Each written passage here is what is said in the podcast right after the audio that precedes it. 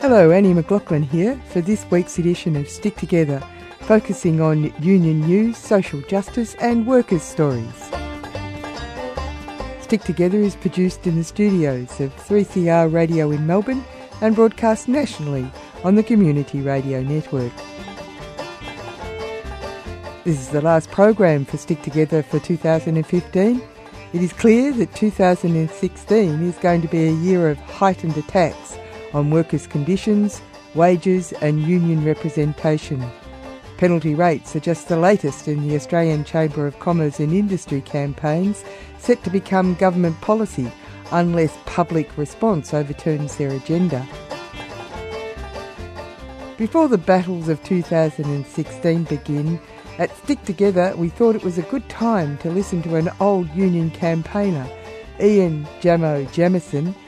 Ian is talking about his days in the west coast of Tasmania, where he was involved in union actions in the mining industry during the 1980s and 90s.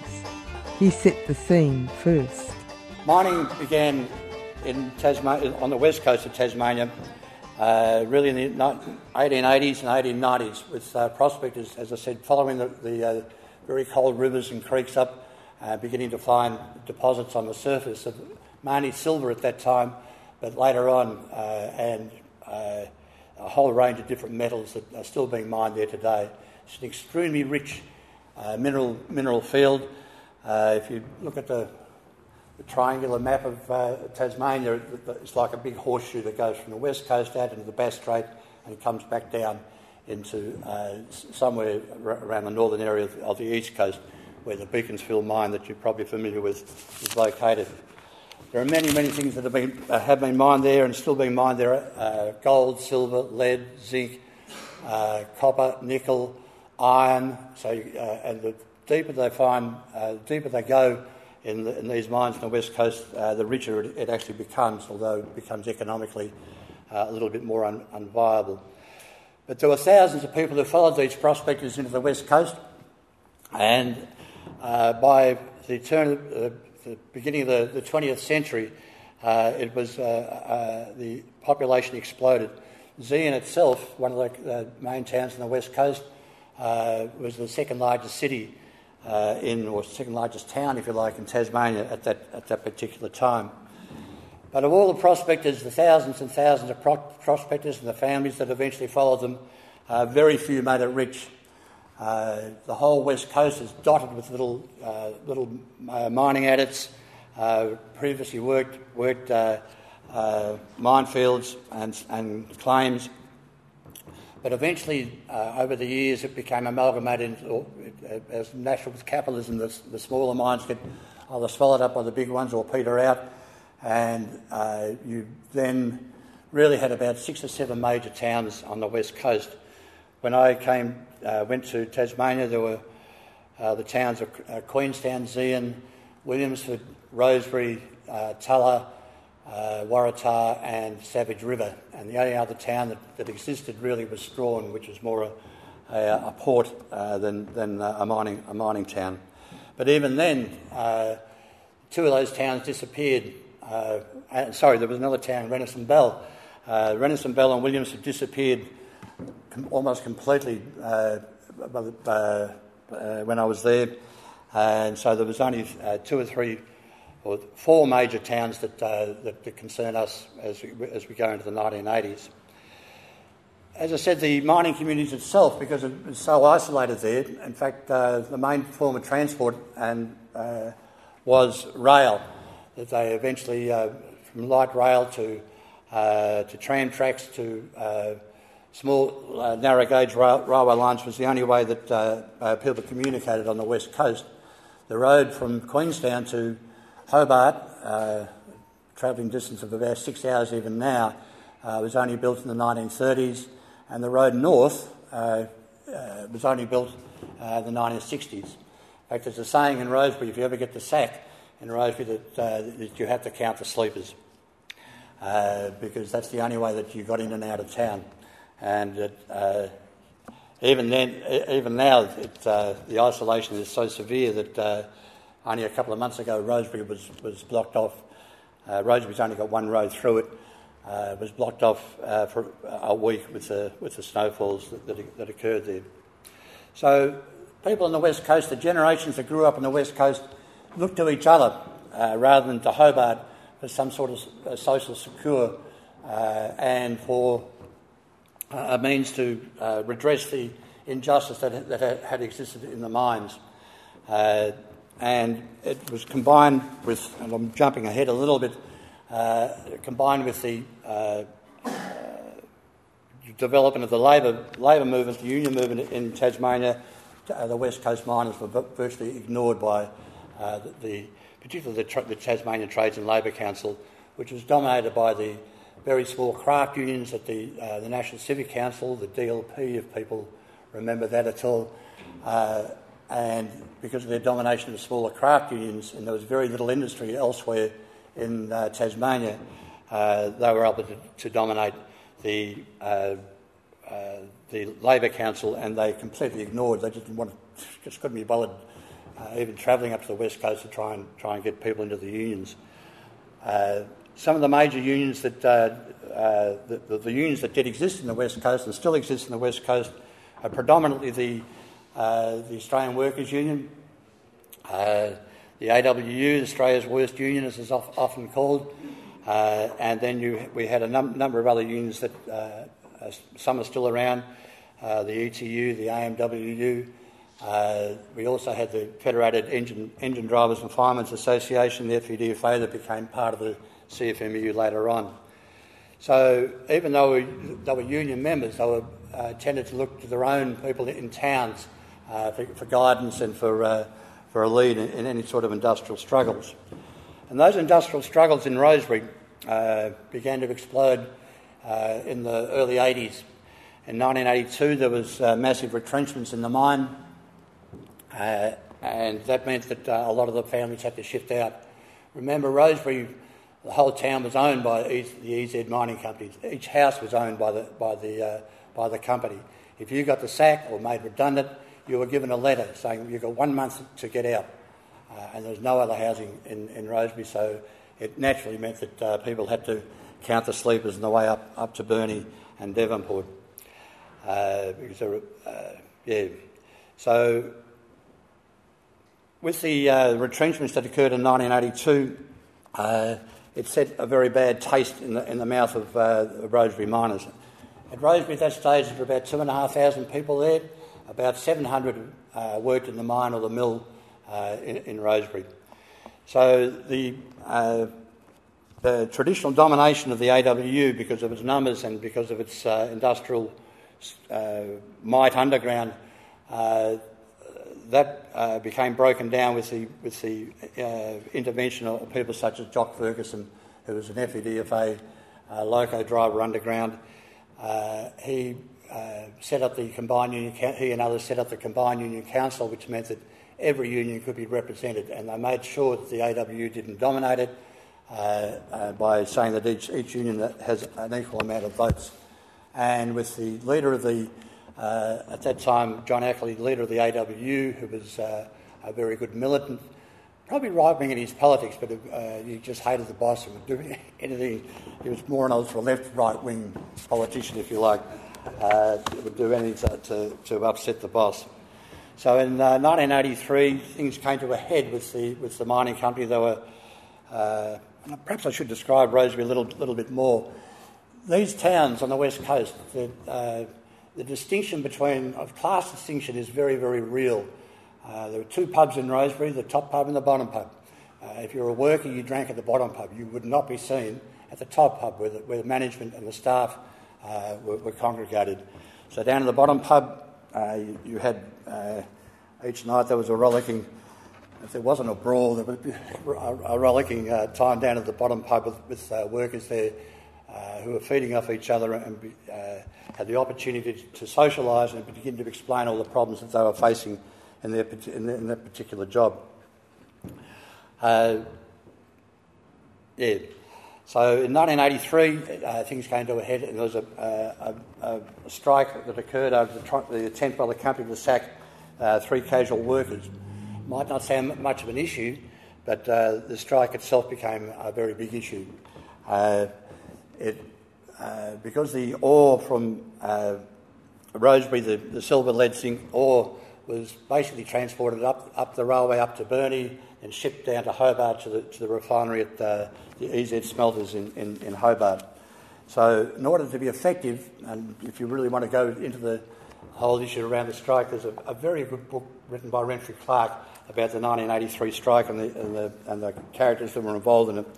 Uh, but in order to win this strike, that they knew that it wasn't just a question of walking off the job in Rosebery, they had to set up a picket down in, in, uh, in Hobart uh, to stop the, the, uh, the zinc being uh, smelted down there. And this was a massive job. Remember, uh, Hobart was six hours away. And to get a picket going in, in, on a, on a 24 hour basis for six weeks re- required an, an, enormous amount of organisation and determination by, by the Rosebery miners, and they were successful in the end. Uh, there are many, many stories that uh, I could perhaps, perhaps, elaborate on, even though I wasn't there, but uh, when I got there soon after, there were um, many good stories about the picket line. One of my favourites is a, is a little, was a friend of mine, Brian Smith, a very small man, uh, but he was a boxer, and he was afflicted with uh, stuttering all his life, uh, which is an unfortunate thing, and uh, everyone got used to that. But uh, when the final days of the picket came in uh, in Hobart, and the cops were lining up, and the farmers were trying to get their trucks in to, to get the the superphosphate, all of a sudden Brian stuttering disappeared altogether. If you fucking come any closer, coppers, I'll fucking knock your block off. You're on Stick Together, where we focus on social justice and workers' stories. Today, we're listening to Ian Jamieson about his days as a union official on the west coast of Tasmania during the 1980s and 1990s.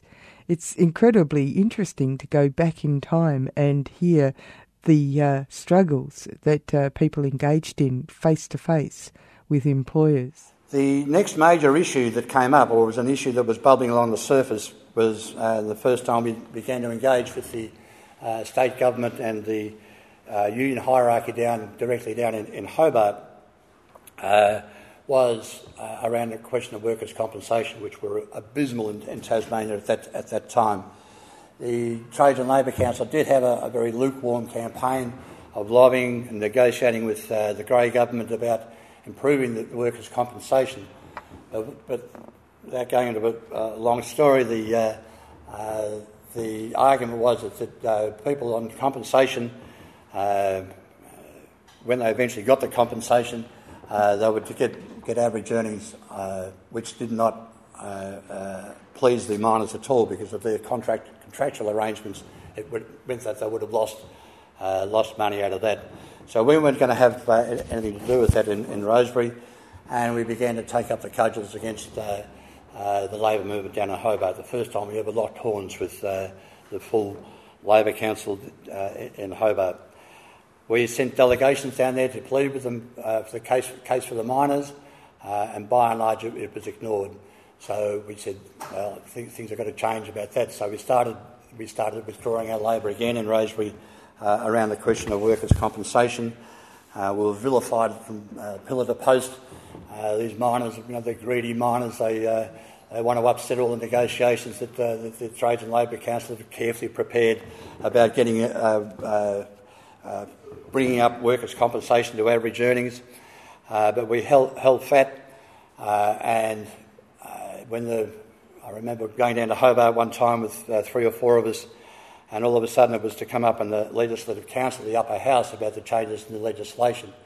And we were very fearful that uh, the next morning, this was about six o'clock at night, the next morning there would be uh, uh, the, the, Legislative Council, which is a very conservative uh, outfit at the best of times, we're going to vote against, uh, vote for the legislation and penalise the, the miners. So we were sitting down there wondering what we are going to do at six o'clock in Hobart. Uh, so we said, well, we'll, uh, we'll go for broke and see how many, how many we can get down. We made frantic calls back up to Rosebery and uh, to come down and to uh, have a rally outside Parliament and to participate in, in the negotiations in, in, our own way. Uh, so we had a, a, sleepless night that night. By about four or five in the morning, the Rosebery miners uh, came down, uh, ended up having, uh, I think, about 50 miners who drove all night uh, to get down to uh, the Legislative Council.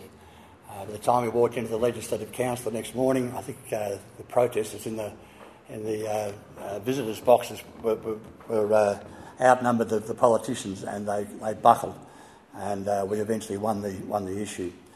It was recognised even by the Robin Gray government at that time, who was pushing uh, around the question of workers' compensation. And in a very deliberate move, he decided to announce that he would include uh, the miners' earnings in, in, any sort of workers' compensation deal in the legislation. And he uh, brought a press entourage up down to the bottom pub in Rosebery to, to announce to the world that uh, he was really on the, Robin Gray was really on the side of the miners. Uh, which really pissed off the, uh, the Tasmanian Trades and Labour Council, who'd spent years trying to uh, uh, negotiate a uh, pretty pretty ordinary deal with with uh, uh, the Liberal government at, at, that particular time. Uh, the funny thing was that when Robin Gray was in the in the bottom pub announcing to the world that he was he, he, was really a friend of the miners and so on, and he turned around to me and the others in the combined union council said, "Well, I suppose that means we'll get your vote now."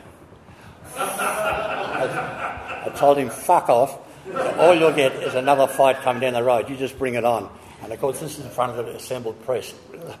I, I, ne- I, never got on with uh, Robin Gray after that, to be honest. You're listening to Stick Together workers' stories and union news.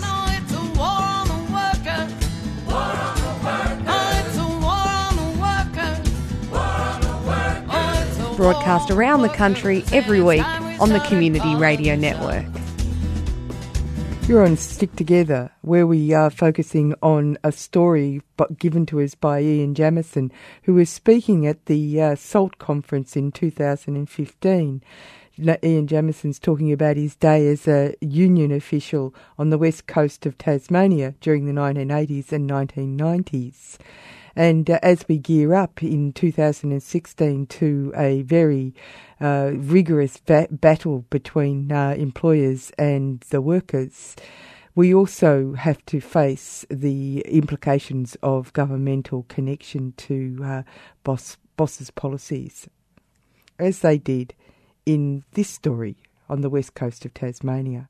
I should really go into a, uh, another issue that uh, has had been bubbling along. We were fine looking after ourselves in Rosebery. Given the, uh, the climate that existed, uh, if you like, the industrial climate that existed, there was no EBAs. We had virtually told uh, the AWU, the officials, we just did, did not want them in town. Uh, actual fact, there was a couple of lines drawn on the road, paint lines drawn on the road, uh, north and south of uh, Rosebery to say this is as far as uh, AW officials go. You're not to come in, not to come into town at all. But on other issues, it was important for us to, to, uh, to recognise the, uh, the role of the unions in, in, town.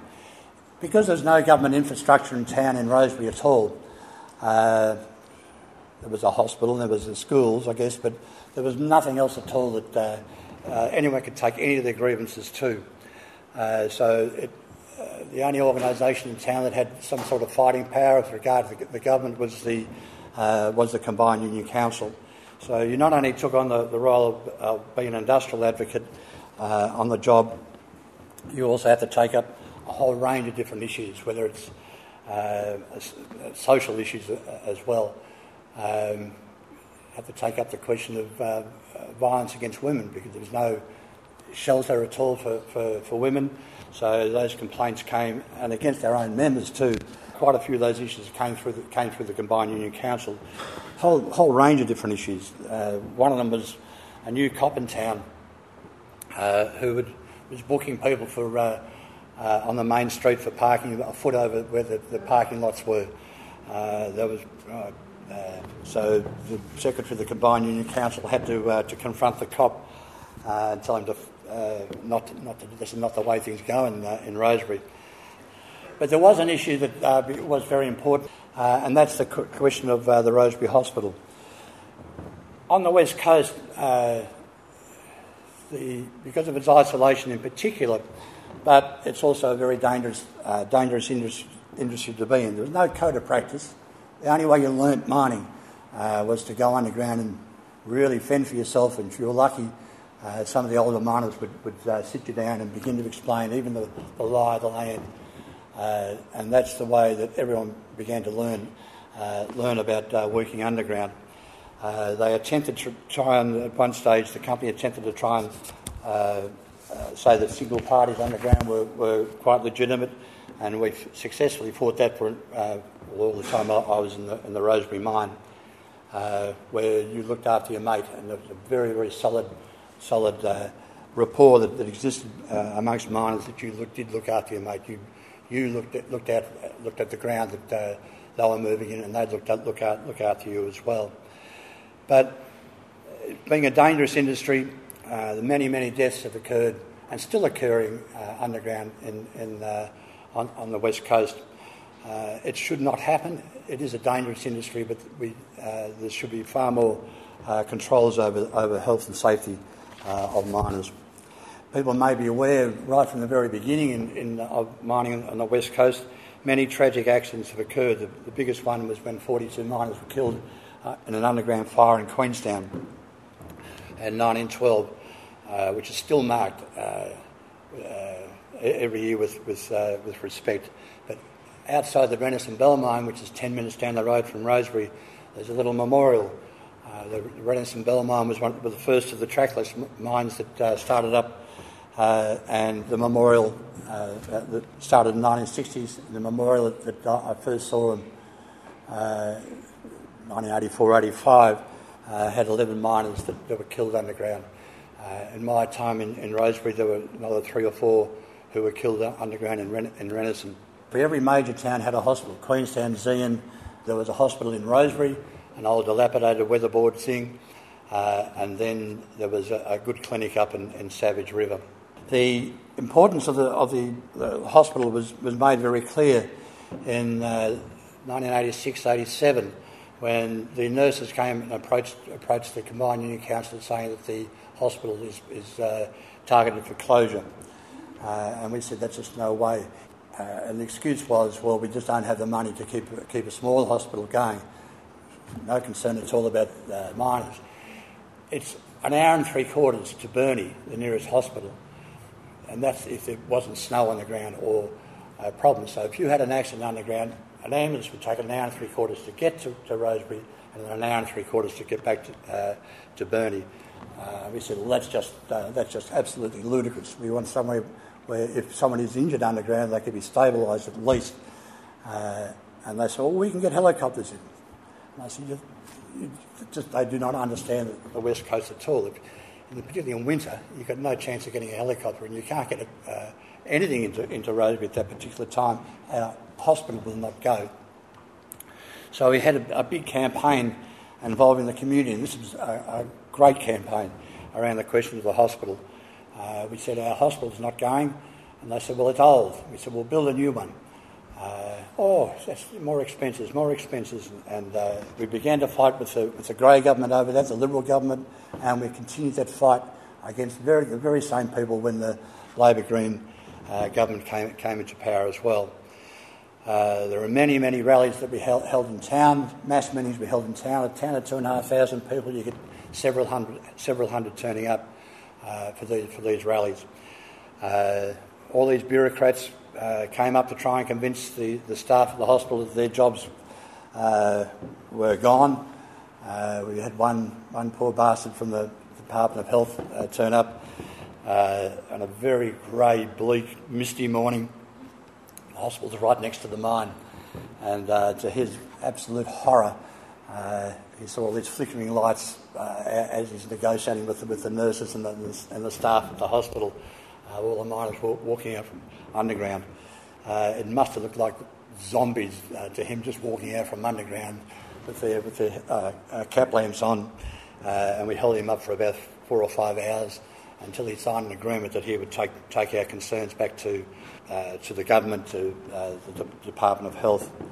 But it wasn't only the question of the hospital in Rosebery that, that was uh, uh, a problem. There was a lot of social problems that had come up after years or decades of neglect by successive governments. So we began to uh, canvass the idea of having a rally in, in, in Hobart uh, and uh, bringing all the West, West Coast down, down to, to Hobart. Now remember, the West Coast, the population, I think there were about 3,500 in Zeehan, less than 2,000 in, in uh, 3,500 in Queenstown, sorry, 2,000 in uh, Zeehan, uh, 2,500 in, in Rosebery, Tullah, maybe a few hundred. Uh, by that time, Williams had closed down. Uh, and a couple, couple of hundred people. So it was really only about 8,000 people. Savage River was probably about 500. Uh, really only about 8, uh, 8,000 people who worked uh, and lived on the west coast. Uh, and we began then to work with other unions. We began to organise this rally down in Hobart. And that was a massive thing because would have, it took everyone uh, to turn up uh, in, in Hobart uh, at least a six or seven hour drive. so it really was an overnight thing, that, and we had to try and organise that. Yes, we got 2,000 people uh, from the west coast out of 8,000 down to this rally, rally in Hobart. And that really shook the foundations of the, of the, of the government at that time, the Robin Gray government. We drove a stake, a mining stake into Parliament. We set up a miners' embassy, uh, which we uh, uh started for the next week. Cut a long story short, they uh, not only backed off in, the, in their uh, willingness to, to cut, sh- shut down the Rosebery Hospital, they actually built a new hospital right next to it and that was opened up uh, a year later on. So it was a very big victory for us. That's it for Stick Together. It's the last program for 2015. Let's hope you have a happy and safe summer season. Thanks to you for listening. Stick Together is produced at 3CR Studios in Melbourne and broadcast nationally on the Community Radio Network. The podcast is available at 3cr.org.au and you can contact the producers of the show at stick.together at gmail.com or by calling 03 9419 8377. My name's Annie McLaughlin. Catch you next time.